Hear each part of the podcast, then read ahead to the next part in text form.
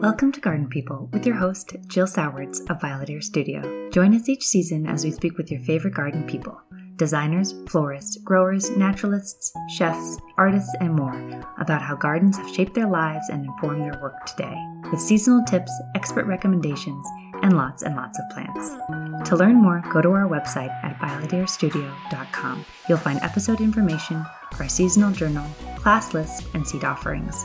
Everything you need to start your own garden story.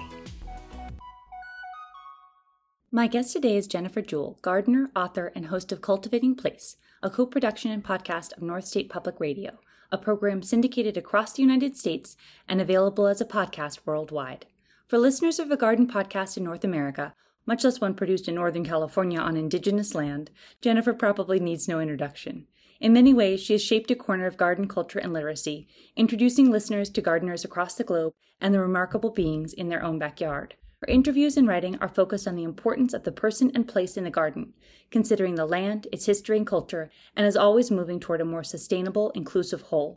I am always inspired by her unwavering faith that we can meet the incredible challenges of our current time with community, care, and an embrace of the interconnectedness of our natural world. Jennifer, thank you so much for joining us. It is a pleasure to have you. It is a great treat to be here. Thank you, Jill. And I was wondering if you wouldn't mind just introducing yourself and your work Sure. I consider myself a gardener. I also happen to be a writer about gardens and an advocate for gardens and gardeners. And I host a public radio program and podcast entitled Cultivating Place Conversations on Natural History and the Human Impulse to Garden, which is syndicated around the country and goes out to podcast listeners every week around the world. And my most definitive philosophy in life is that gardeners are incredible potential agents and spaces for positive change and they run across every intersection we can think of and that if i can move even one or two gardeners towards embracing and living into the full power of what gardens and gardeners can bring to the world, then I have met my own personal goal. Wonderful. And is that something that you came to over time? Have you always known the power of gardening, or when did you realize this?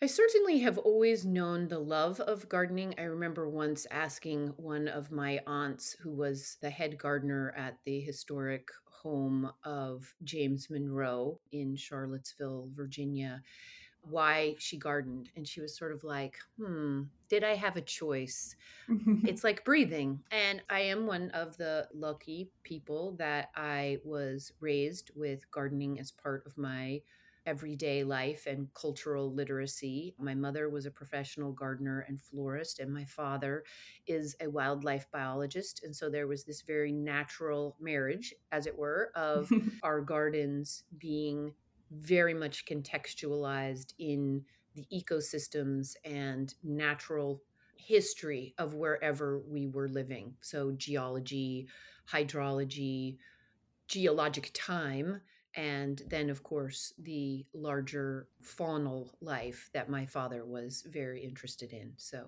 and then as I grew up, I became a young adult and started to garden on my own, not just with my parents or under my parents' supervision. And I fell in love. I mean, literally, I think every gardener out there knows what I mean. In that first garden, in that first spring where you wake up every day and you're like, I just got to get out there and see what's happening. Yes. and I need that plant and that plant. And oh, what about that plant? And that very much was a powerful moment in my own sort of adulting as a young 20 something and then I began writing about gardens and I wrote for glossy magazines and newspapers. My first writing sort of position for gardens or about gardens was actually with a simplicity a newspaper on Phinney Ridge in the Seattle neighborhood of Phinney Ridge, which was just above the neighborhood where myself and my husband at the time were living, Ballard. And it was a simple living philosophy. Mm-hmm. And that's where I first started writing about gardens. I then graduated into writing about gardens for glossy sort of home magazines, which I had always loved and I still love looking at them, but it became clear pretty quickly to me that there was a disconnect between how those media sources were depicting gardens and how I experienced gardens and gardeners, especially when it came to environment or economics or social. I mean, we wouldn't have used the word social justice at the time, but uh, full representation was missing in all of those arenas. And you know, you kind of look back as a middle-aged, middle-class white person and you're like, how did that happen? And clearly you look back 150 years, you look back 400 years and you can see this progression of where money goes and where it gets consolidated and then who's trying to market to that, you know, money and that leisure time. And so you can see where it happened, but the abdication of that representation by those of us who garden, mm-hmm. I think was just ignored for a very long time. Mm-hmm. And it was unsettling and unacceptable. And so when I first started my first radio program in 2007 on my public radio channel here in Northern California, it was like the perfect idea because in my mind at that moment because you didn't have to look at anything like nothing had to be, reach you know an, an a single aesthetic and it was public radio so i didn't have to like work out any marketing issues and you could just hear the voice of gardening and that could be full spectrum and then it graduated into cultivating place in 2016 and it, it was the same idea. My first program was just locally based in my 10 county region here in northern california and there was this really interesting social overlay on this history of the program, which some of which was invisible to me at the time, but took me deeper and deeper in. The first being that I started the first version of the program to get away from the two dimensional, superficial representation of gardening as this like pretty place with a lot of throw pillows. And it happened at the same time as the Great Recession. Mm-hmm. And so, you know, we have this huge uptick in interest in gardening at that moment. And then as it grew, the program and then the podcast, you know, we have all of these further overlays in terms of, you know, environmental crisis, economic crisis, social justice crisis. And they have all just increased my understanding of just how important gardening can be individually and communally. So the universe keeps telling me, yes, you're right, you're right, keep going. Not you're right, but this is a good instinct. And these are interesting stories of people and organizations that I would rather focus on than everything that's going wrong. Yeah, absolutely. No, it seems like there is a lot of solutions in the garden. Well, I had a really interesting interview with a man this last week, and we were talking about that pressure and that conundrum, if you will, of seeing our gardens as like the solutions and the pressure that that puts on us and on our gardens to be like the silver bullet and the importance of not again being in like a simplistic or binary mindset with our gardens at that level either that that is too easy to be like we can garden our way out of this because yes. it is you know as we know gardens and gardeners and the money and time and soil that they put into this activity can be as much a part of the problem as they can be as part of the solution so i think you know for me what keeps also becoming highlighted is the importance of letting the garden grow us. Yeah. To learn more, to see more, to be more, to surrender more, I think. Yeah. No, definitely. I think the pressure creates almost a misalignment in terms of maybe it's important to do what you can. And again, that almost the observational process that happens. You want to do more because you have, you know, this land to care for and that sort of relationship, but also the idea that we are not individually, while collectively we can cause change. There are some there are some really big global sort of governmental policies that if they continue, we will never sort of garden our way out of almost. Yep. And that's where the mindset comes in, right? So Yeah. that we we don't just spend our gardening time and love and energy, but we also allow that to direct how we spend our dollars and our votes and Yeah. our other advocacy. And we just also, I think for me, I get so serious so fast because so many of these topics, as we all do, I think I'm not Mhm. alone at all in this, but everything feels so grave and everything feels so urgent that I think the other greatest gift of the garden is just play and joy and being. And, you know, I think you having a one and a half year old and a four year old have an access to that that's important for the rest of us to remember and not forget because I remember that with my children just being outside and you literally do nothing but like move stones Yes. from here to there for an uh, you know for 2 Yeah. hours and you're like no that was good that Yeah. was a great use of this morning Yes. Yeah, definitely. There are no preconceived notions or expectations about what something needs to look like or be. And it's just, yeah. or who's in control right or who's in control or what is edible. Right? Lots of layers there. Um, yeah I didn't notice the beginning of your podcasting or, or radio life being in at the beginning of the recession because it was also during you know lockdown where some of your most recent books came out. And so i was wondering why do you think that increasing gardening interest happened? It seemed very punctuated in that recession time and in the you know global health and recession time of covid. Well, I think across all historical records, a downturn in the economy always correlates with an uptick in both gardening and agriculture. yeah And what's interesting, right? And I had a fascinating discussion with the director of the garden at Smith College, who had been with Seed Savers Exchange. And he said, What's funny about that is that we know it's actually more expensive to grow our own food Yeah. than it is to buy it at the store. So this correlation is speaking not to an actual economic reality, but to a psychological human reality of what our instincts tell us to lean into. Mhm. And part of that is self sufficiency or, or the concept of it. And another part of that, I think, is just engaging with our own survival in a way that reminds us we could feed ourselves if we really had to. Mhm. Now, granted, it would be it is the rare person in this day and age that can grow enough, you know, potatoes or onions or tomatoes to actually feed your entire household for an entire year. yeah But just the feeling that we can grow some of our own food is very soothing psychologically and subconsciously. Yeah.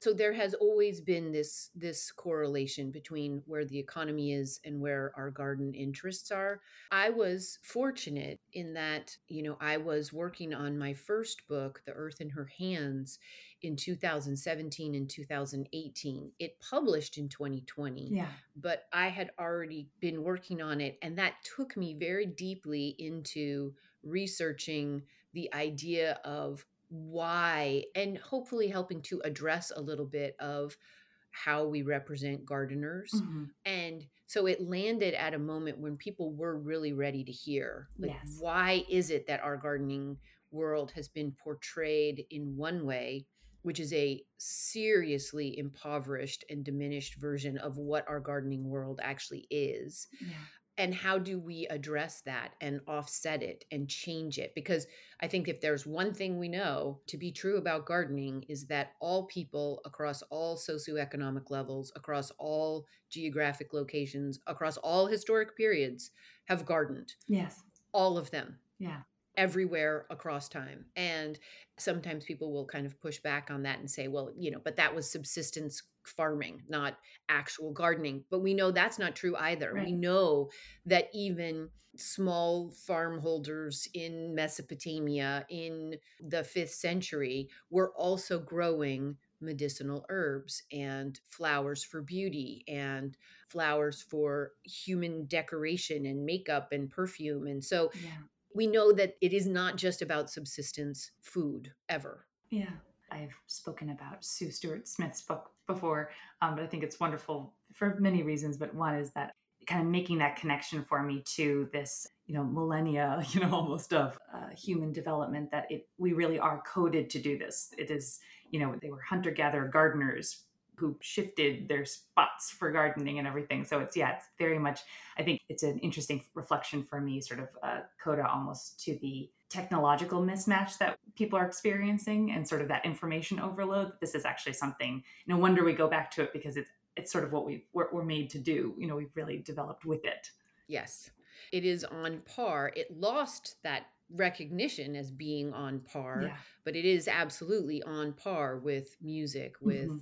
You know literature, with performing arts and of course they always say gardening is the slowest of the performing arts. Yes.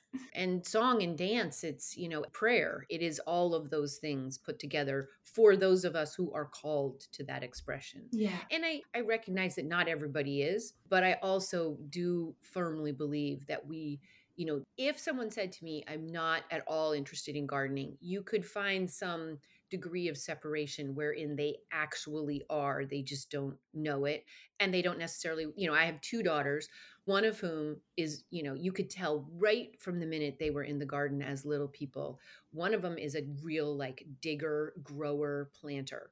The other one is a floral arranger like she wants to cut all the flowers and play with them. Yes. But that's both kinds of gardening yeah. and there's as we know as many ways to garden as there are people gardening. Exactly when you included your daughters in the garden, was there anything in particular that you wanted to frame for them or share with them, or did you sort of let them find their own way? I just wanted to be outside and for them to run around and be free and get their energy sorted out so that we weren't stuck in the house going, Whoa, yeah. stop fighting with your sister. no, there was absolutely no educational overlay intentionally. I mean, I was not intentional about that either way. I just wanted us to be outside and I wanted to be in the garden and they were relatively safe in the garden. Yeah. I think the garden was not necessarily always safe from small children. And so I had like rules. So we did a lot of crafts and like play things in the garden so that I could actually get something done and they were occupied. But one of my rules was you could cut only as many flowers as you were old every day. So like, like you know, and then by the time they got old enough, they didn't really, you know, they were like, whatever, I'm not hanging out with you, mom. Yeah. so they were off at school. So that helped for the whole garden not to be cut down and the heads yes. popped off the way kids do. but I will say that after the fact, and those years of one to five are sort of a blur for most mothers who are doing it full time, and even probably more of a blur for those that are working outside the house and being a primary caregiver. But after the fact, it is clear to me that they learned a lot in the garden and that I learned a lot in the garden just by osmosis, right? Yeah, absolutely and those are all good things totally no it's uh, all this sort of again this overlay of like stem you know stem learning and interpersonal all this sort of stuff it's like just let them play in the garden. They'll figure it out. just play. Yeah, yeah you will figure it out. Yeah. So you have built gardens in different locations and, and growing zones which i think is so interesting. And so i was wondering if you could describe a few of those like the seattle garden as you made your way down through california and where they were and maybe anything that influenced you at those times you know what you learned yeah, I think again, I have just been very, very lucky in that I have family all over the country and in the UK. And I have a very close knit family on both sides. So that meant that I got to spend a lot of time in these different areas. I had a grandfather in interior South Carolina, sort of central South Carolina, and then grandparents just outside of Boston. And I was born and raised at 8,000 feet in Colorado, where my mother and father had moved for him to do his PhD work. And we stayed west while the rest of our family stayed east. And so it meant that I had, it, it's nice, I think other gardeners will recognize this, that you know it's fun to go to different zones and get a sense of how different plant palettes actually are and again you experience this and it's not that i understood it at the time but mm-hmm. you know you go to south carolina and you see live oaks and hanging spanish moss and big magnolias and a very different feel than what i was seeing up in the northeast you know where you see great big sugar maples and we saw none of that in colorado where right. we lived with ponderosa pines and because my parents were who they were you know they gave names to those yes. things for me so when i was an adult it allowed me a sort of like vocabulary for different kinds of gardens and different kinds of plant palettes which I think helped me to feel more comfortable in talking to different gardeners wherever they may be or in different zones. But it also just allowed me to love different kinds of plantings in their places. That said, my very first own garden in Seattle, Washington was a little bit like dying and going to heaven or like Charlie and the Chocolate Factory because you can grow almost anything in that zone 9, you know, maritime climate there. Yeah. And of course, it's a fantastic garden community, very international, and I was there at sort of the heyday of the big plant specialty perennial plant growers like Heronswood. And so, you know, you would go, uh, the, Lorene Edwards Forkner, who's a, a gardener and an author, and she had a fantastic little nursery, which was my own community nursery called Fremont Gardens. And I would just be like, I got my paycheck. I'm going to the nursery and, you know, see what what's new so there was a lot of plant lust. I will say that I learned two of my most important lessons in life right in that garden. The first one being that growing roses, which I love, I love old roses, in a humid climate that doesn't get enough sun is a nightmare and leads you down the path of chemical inputs that you don't want to go down. And I went down for a very short minute and then realized so this was about the same time I was having my first child. Mm-hmm. And during my first pregnancy, my father sent me and my sisters a book. It was a good book to send your childbearing children because it was all about the presence of dioxin in oh. everything in oh, in flame in flame retardant put on yeah, everything yeah. and the research at that time so this is 1998 or something yeah. the research was already showing that it was showing up in our breast milk and of course i'm already pregnant so i'm like i'm already like poisoning my child yeah but it brought to my attention the fact that the rose fertilizer i was giving had a systemic pesticide fungicide in it and that that was poison and like had this correlation not happened at that moment i would never like you just wouldn't have known because nobody said they said oh just use use a full systemic fertilizer right. on your roses and you know it didn't have the skull and crossbones on it so you know you just did it and luckily that was a very short period of time and these two things came together and i was like no chemicals ever again yeah. and the same lesson came to me about invasive plants because I was so enamored of new plants and I was this new gardener in this great growing zone. And I had, I forget which one it was, it was either a grass or a broom. Mm-hmm. And it totally seeded all around my garden. And I thought, this is not right. And so I came up to speed pretty quickly on the issue of invasive plants. And it curbed my voracious appetite for plants enough that I would research anything I was concerned about or showed a tendency before I would put it in my garden. But again, these are educational arcs that all gardeners, I yeah. think, go through. But if our cultural consciousness about them is such that we can that gardeners can learn this more quickly mm-hmm. or without those kinds of dangerous mistakes even being possible yeah. the better off we are. Definitely. It is amazing though how the lessons you learn from the mistakes and the failures are the learned the the best sort of you know? Oh god yeah they're hard. They're hard yeah. lessons but you remember them yeah since that information coming out, you know, that's almost like the beginning of a lot of toxicity information and, and even mm-hmm. actually invasives information. So it's you're experiencing without a lot of writing on it, which you do actually. so just to share that. Yeah. Yeah. Is there anything from that garden that you still have in your garden today, or can you share where you are, what your zone is, and oh, everything? Oh, yeah. So that was my first garden. And then we, my husband at the time, and I went to the United Kingdom for him to do a fellowship. And I didn't have working papers. So I was with my oldest girl, who was one at the time and we went all around England in the little car we had and she just traveled in the back with her little play suitcase and we visited gardens and I, I worked unofficially off the books don't tell the government yeah. of the United Kingdom as a gardener for a, a, garden, a home garden in Budleigh Salterton, which was great. And I worked underneath another gardener, an older woman who was so fantastic. And I just remember her, the way she said compost. Yes.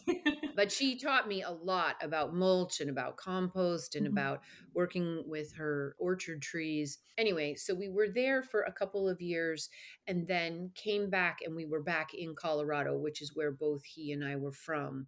And so I raised my both of we had our second daughter while in England and then came back. And so then I was gardening at, you know, 6,000 feet on the front range of Colorado. And then we moved to Northern California in 2007. And I would say the plants that always travel with me, no matter what, if I can physically grow them, would be old roses. I always garden with a lot of natives to the area that I'm in. And in Northern California, I'm lucky because there are beautiful sages, you know salvias there are beautiful manzanitas I'm, we're just blessed with you know yes. native diversity here.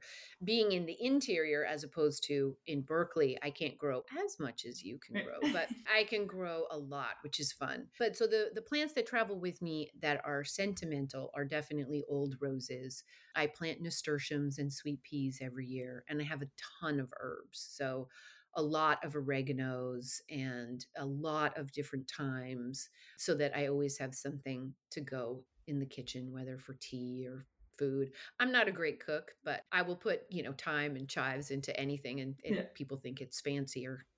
so that's good. Excellent. And you've written before that you that your current garden carries all these stories and kind of the different seasons and yeah. moments of your life. And so, is there anything um, when you sort of look out that you sort of when you wrote that that you were thinking of specifically? Yeah, I mean, I would say that my former husband and I were divorced about seven years ago.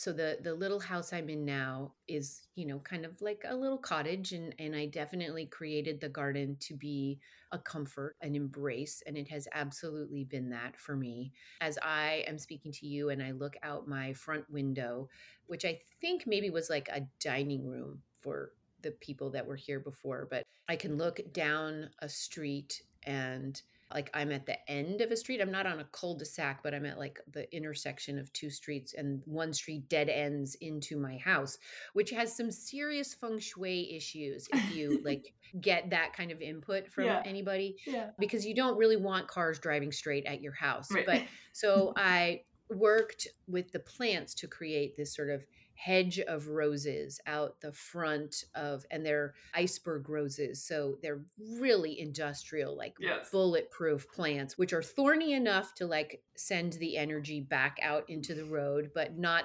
so thorny that they're in the way and then in front of that i have a whole sort of it's almost like a hedgerow now of native deer grass and native purple sage, native low growing manzanita, a manzanita called Big Sur. And that combination of the evergreen manzanitas and the very silvery, kind of furry purple sage with the fountain deer grass is just, it's a beautiful effect. And yeah. so I can I don't even see the street because the the hedge has grown up that all I see are the roses and the tops of the salvia and then the field that's in the far distance. And there's a little inner courtyard out in the front between my window and this entry hedge that is just it's lovely like I can you know, it's very small and it takes very little maintenance or inputs for me in terms of water or, you know, compost or anything. But I get to watch the little hummingbirds come in and I get to see dragonflies and I get to see the weather moving across to the south and and it's a very small space but it provides all of that sort of life and visual dynamic seasonality all through the year because I spend a lot of time sitting at my desk, Jill. Yes. so it is, you know, when I'm not out in the garden, I'm at my desk and this is just like the garden is always with me. So that's that's always nice. That's wonderful. And what is your daily practice in the garden or your seasonal practice? Sometimes you're indoors. Well, again, it is much more a facet of what it tells me to do mm-hmm. rather than my intentionality. But I, if there's anything that is regular and intentional, it is that I take my coffee out into the garden every morning to say good morning. Mm-hmm. And I take my glass of wine out in the back garden to look at the North Star and say good night every night. Then, as I walk out to empty the compost from the kitchen every day, I end up watering or deadheading or or moving something or picking some flowers or and as I walk in the house from the front every day I'm like, "Ooh, I have to do that or I have to do that." And there is no set schedule. The best time to do something in the garden is when you actually have the time yes. and you make the time. So that is kind of how how it works for me. You know, some things you have to do like I planted my bulbs in the fall and and I deadhead the roses when they're done and I cut the deer grass back every year, but otherwise it's pretty it really does take care of itself for the most part. That's great. And do you have any garden influences today that you sort of look to or follow? I mean that you've you've introduced us to so many. I, I imagine you have a lot, but I think like you experience as well doing your podcast, I am influenced by every gardener I speak to. You know, sometimes to the point of ridiculousness, where I, you know, speak to somebody who specializes in hydrangeas and I think, I should get more hydrangeas. Yes. You know, and there's like, I have no business on this green earth growing a hydrangea in interior Northern California.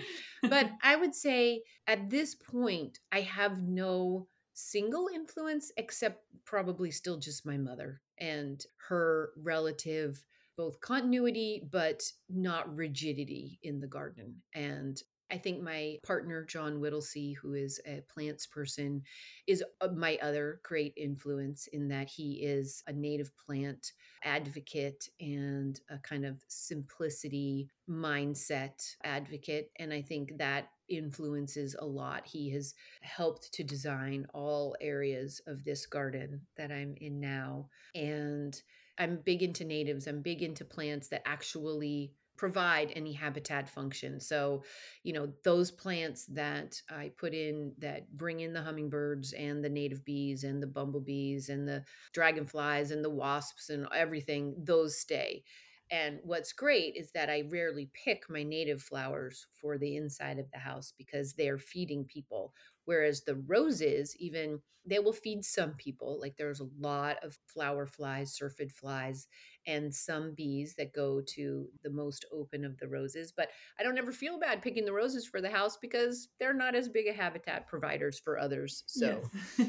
I, yeah, I, I would say there is no one influence, but I learned something from every single person I interview or read. Yeah. And is there any new plants in particular that are sparking your interest in that sort of native habitat, you know, world that you kind of haven't that is new to you? Well, there are a couple of new natives that I am trying this year. We're trying a native eryngium. You know, we would call them sea holly, but this yeah. is native to this area, so sea doesn't really make sense. But and so I'm hoping that that comes out nicely. And I have seeded several annual buckwheats. I'm a big fan of the Eriogonum diversity here in Northern California. So I have a couple in my front pollinator bed. And then I have a very sweet little new geum, which is not native. We have a native geum. This is not it. And so that's kind of a, a fun cut flower that I'm having fun with right now. And I have uh, beautiful marigold seeds that just germinated that uh, Rowan White sent out. And I'm excited about those to see what they come out as. Wonderful. We were just speaking about cultivating place, and you bring together so many different ideas and people in that program and also, I guess, in your writing. And so I was wondering is there an overarching question almost that all of those people answer, or do you have a set theme as you're moving forward when you're researching? I was just curious to know how you sort of choose those subjects. The only overarching theme is that anybody that I agree to interview has to, in my mind, be doing something interesting in the way of horticulture in some form.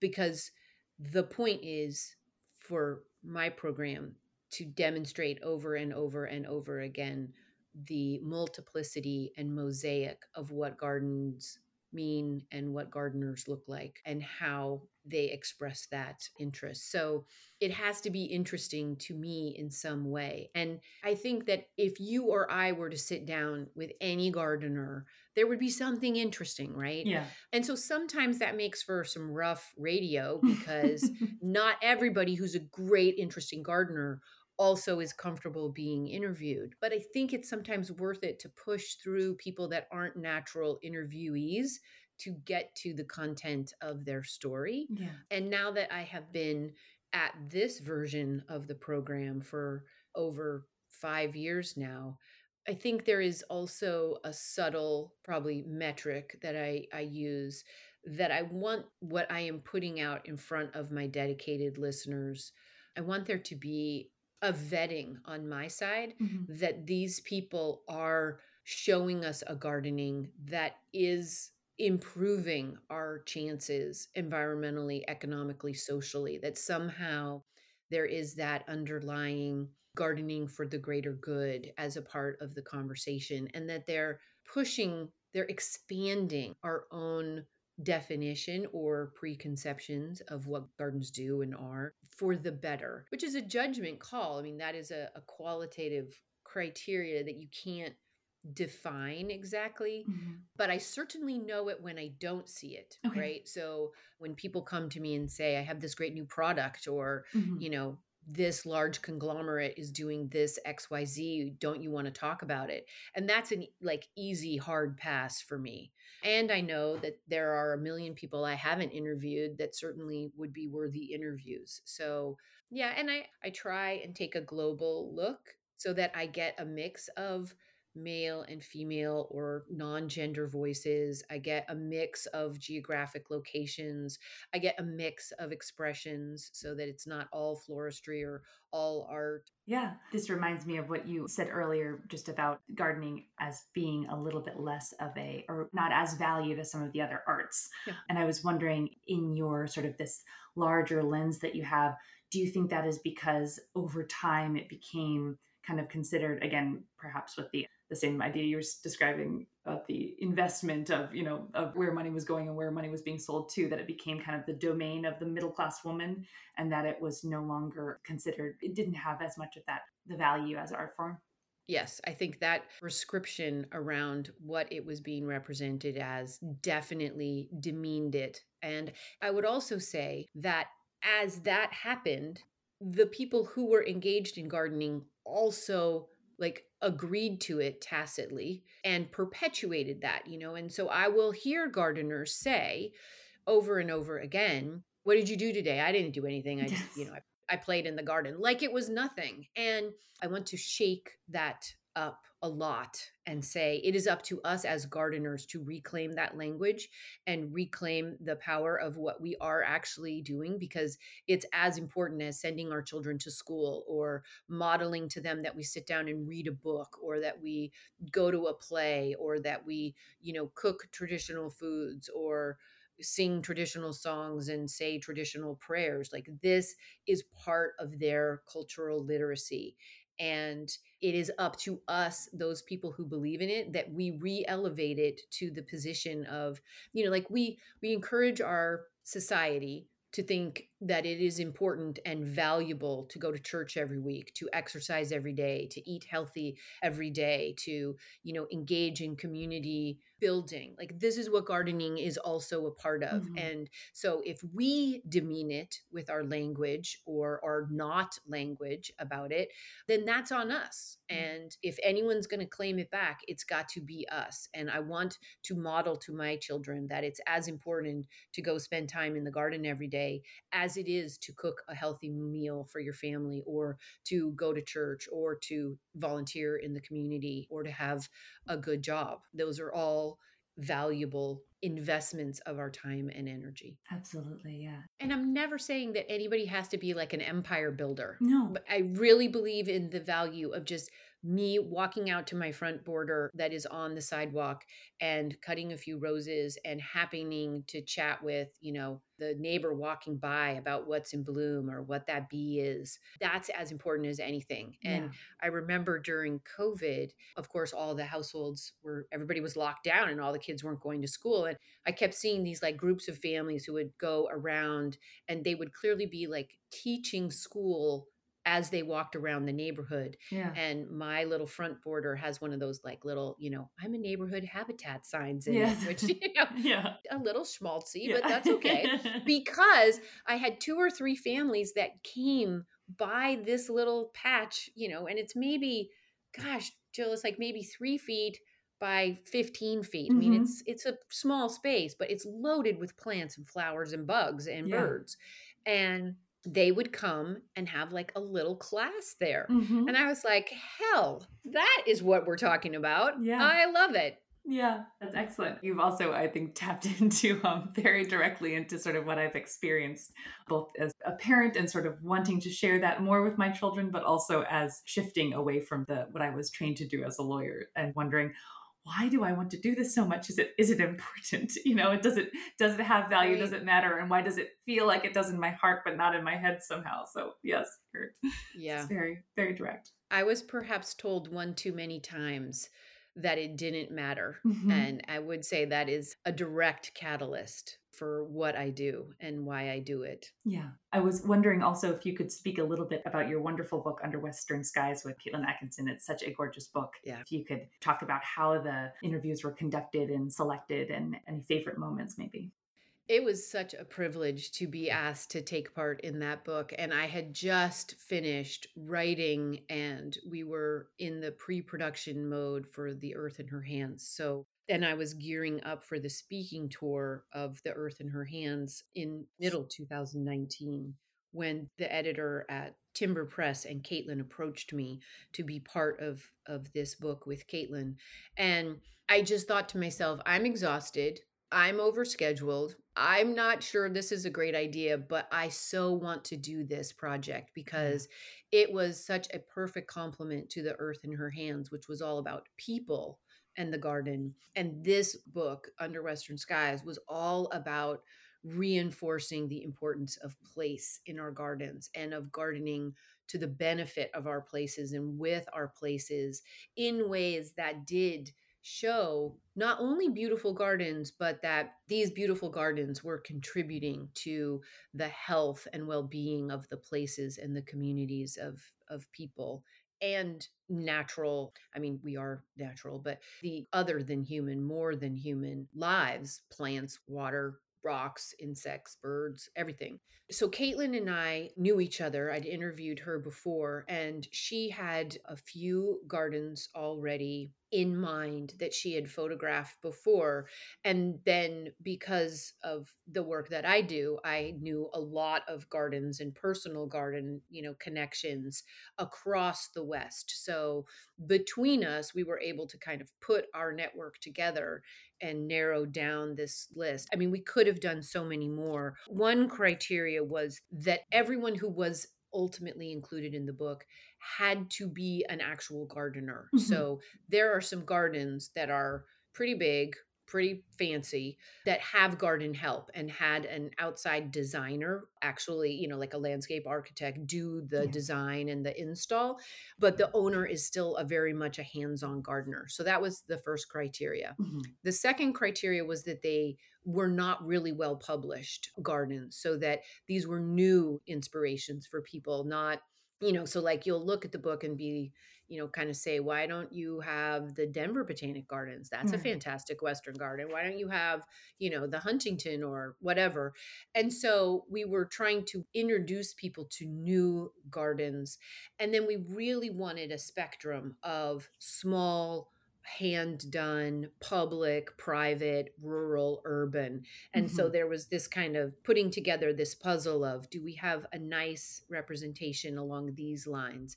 And of course, to not, you know, to have them be representative of a variety of cultural lenses as well. So talk about a project that it makes you think, oh, I want to, I want to have that garden. I want a garden just like that. Yes. You know, I want all those plants. And I remember looking at the plant palette you know so i did i had to do a lot of research on the first nations influence in these areas the actual geologic and hydrologic history of each of the garden areas because i do think you know this is one of those areas where i think we as gardeners can push ourselves to reach a little higher in our own understanding is i i do feel as though it's important that we all know what our geologic and soil basis and mm-hmm. you know what watershed do we live in mm-hmm. where does that water come from where does it go so that we are personally invested in the health of it as well. So I, I, had to do all of that kind of research for each of these gardens, which you know was hugely interesting to me.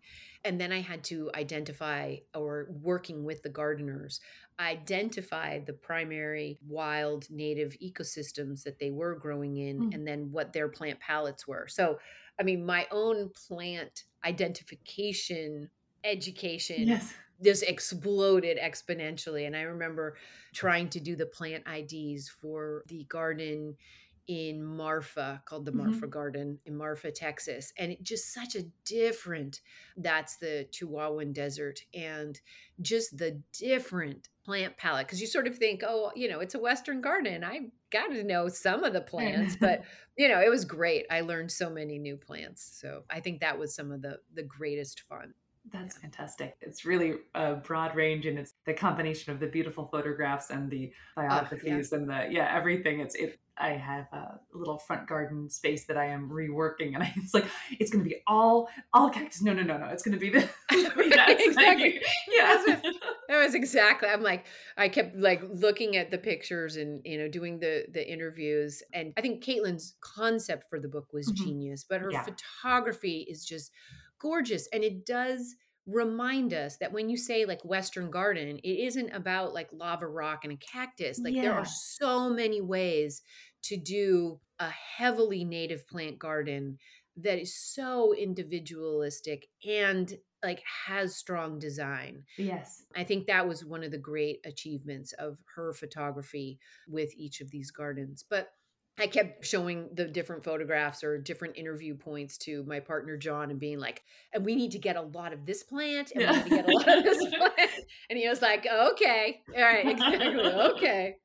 That's wonderful. So it was fun, really fun. And as a, a, Northern California gardener and very conscious of water, I was intrigued by how many of the gardens, especially in our area, as it were, but also kind of the broader, you know, into the maybe not not as far south or into the true desert, but in sort of similar climate zones, had a kind of mixed garden. You know, they had spaces that were not irrigated, and then a few that were irrigated, and then had some sort of rules about irrigation. I thought that was gave me a lot of ideas, kind of, or yeah, realized that I was doing the same thing. Kind of like, oh, that's not just something I made up, sort of. Right. No, and it's it's so fun because then we really do put together. I mean, I think this was one of the great powers of working on the book was like everything is disastrous. Everything is terrible. Like everything is in crisis. But when you look at this map of all of these different people trying in their own spaces to use less water, to use no chemicals, to add habitat, to add food, to add beauty,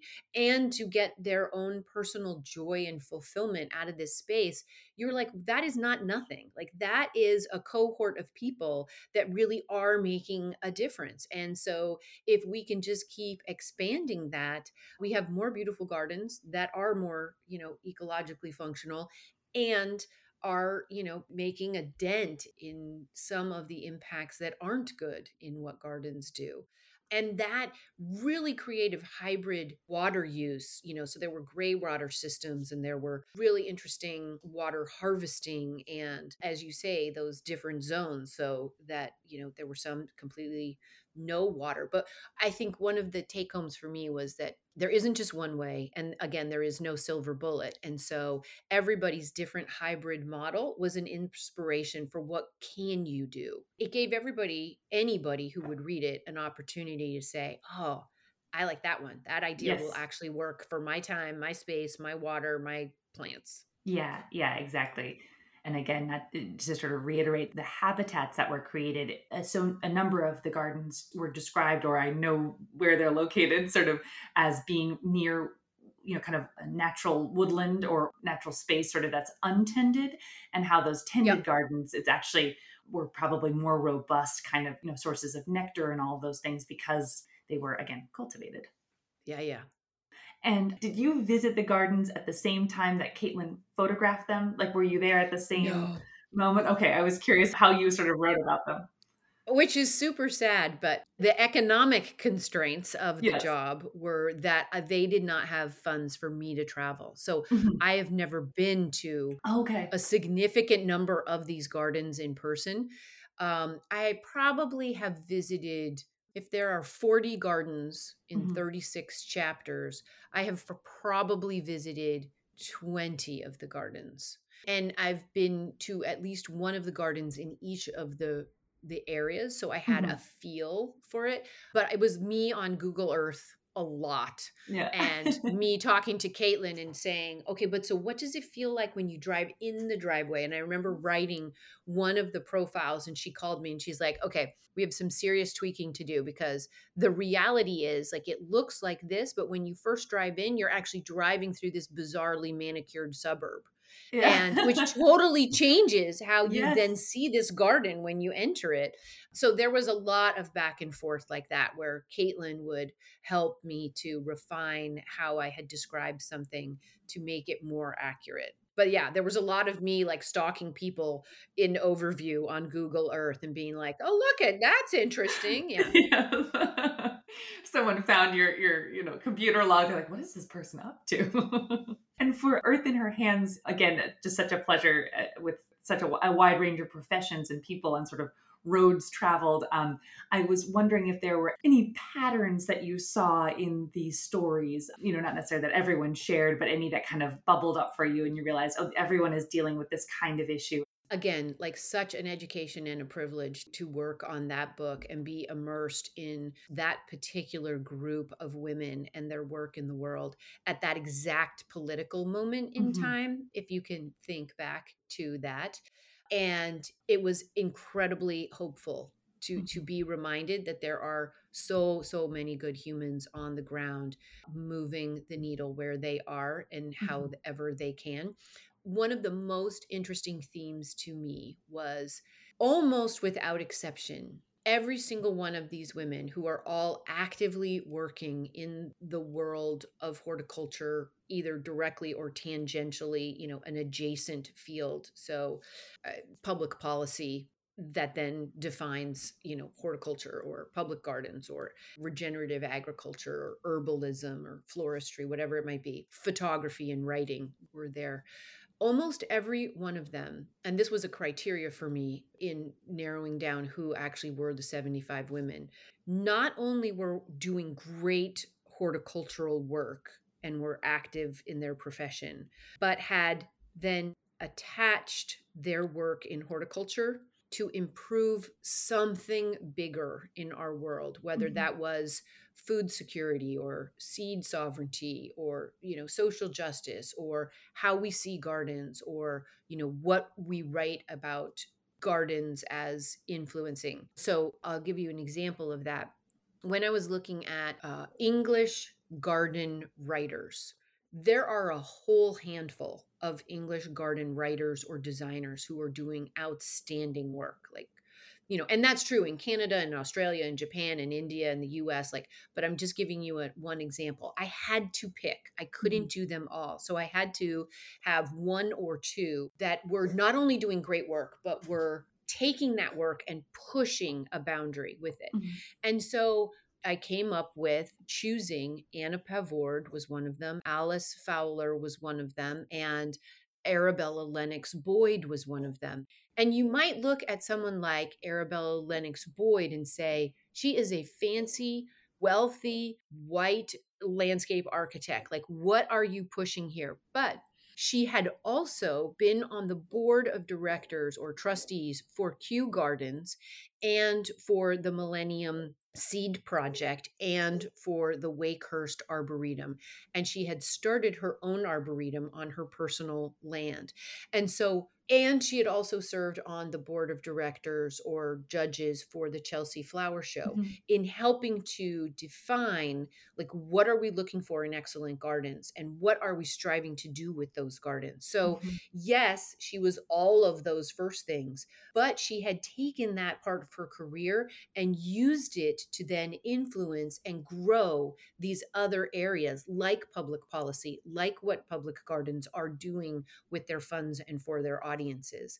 So that, you know, and Anna Pavord, again, there are a whole group of very interesting, very talented women who could have been included.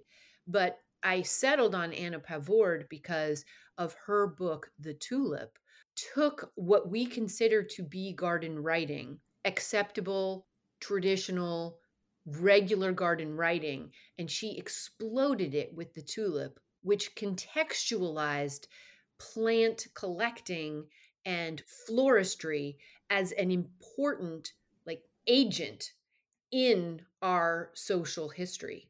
And so like all of a sudden she showed us that the plants were important and the plant world was important to our economies, to our you know societal developments for better or worse i'm not saying it was all great like but she showed it in a way that nobody had done it before and that changed what we then expected out of garden writers. But i would say you know bar none every single one of these women were doing work that they thought would change something that was personally important to them. Rowan white is you know raising what we understand cultural seed literacy to be. Mm-hmm. Vandana Shiva is changing what we see traditional agriculture and seed sovereignty to be. They were all interested in changing something they were worried about in the world through their garden work. You know, Leah Penniman and Soul Fire Farm. Mm-hmm, yes. Clare Cooper Marcus is who I'm talking about. Literally, like, developed the world of evidence based garden design in horticultural and medical facilities in her 70s and 80s you know like so it was phenomenal actually to see yeah. the power they had because of something they cared about and how they then hinged it to what they were doing in horticulture. Yeah yeah. That book very much influenced the question that i will ask you next which is how do you think we can bring more people into the garden with this sort of lens that you have both of the individuals and gardens? We just keep talking you know, Jill talks to her audience and interviews her people, and Jennifer does the same, and Deborah Prinzing does the same, and Leah Penniman does the same, and Rowan White does the same, and you know, Margaret Roach does the same. And we just keep uplifting everyone who's doing this kind of work and it's like compounded interest in a bank account like it will mm-hmm. grow it will grow and people will hear and they will hear it more than once and they will hear it a little differently and then finally and my only hope is right like we just had a survey come out from the National Gardening Association that prior to COVID, so in the like 2018 census, this is a Mhm. statistic I use all the time in my talks. In the 2018 census, it indicated that 38% of all households engaged in gardening. That's 49 million households. Mm. The National Gardening Association just released a survey right now in February of 2022. 100 million households now engage in gardening in the US. Wow. Self reported, that's what they are engaged in gardening. Now, that could be a pot of basil on your Mhm. kitchen windowsill, which is great.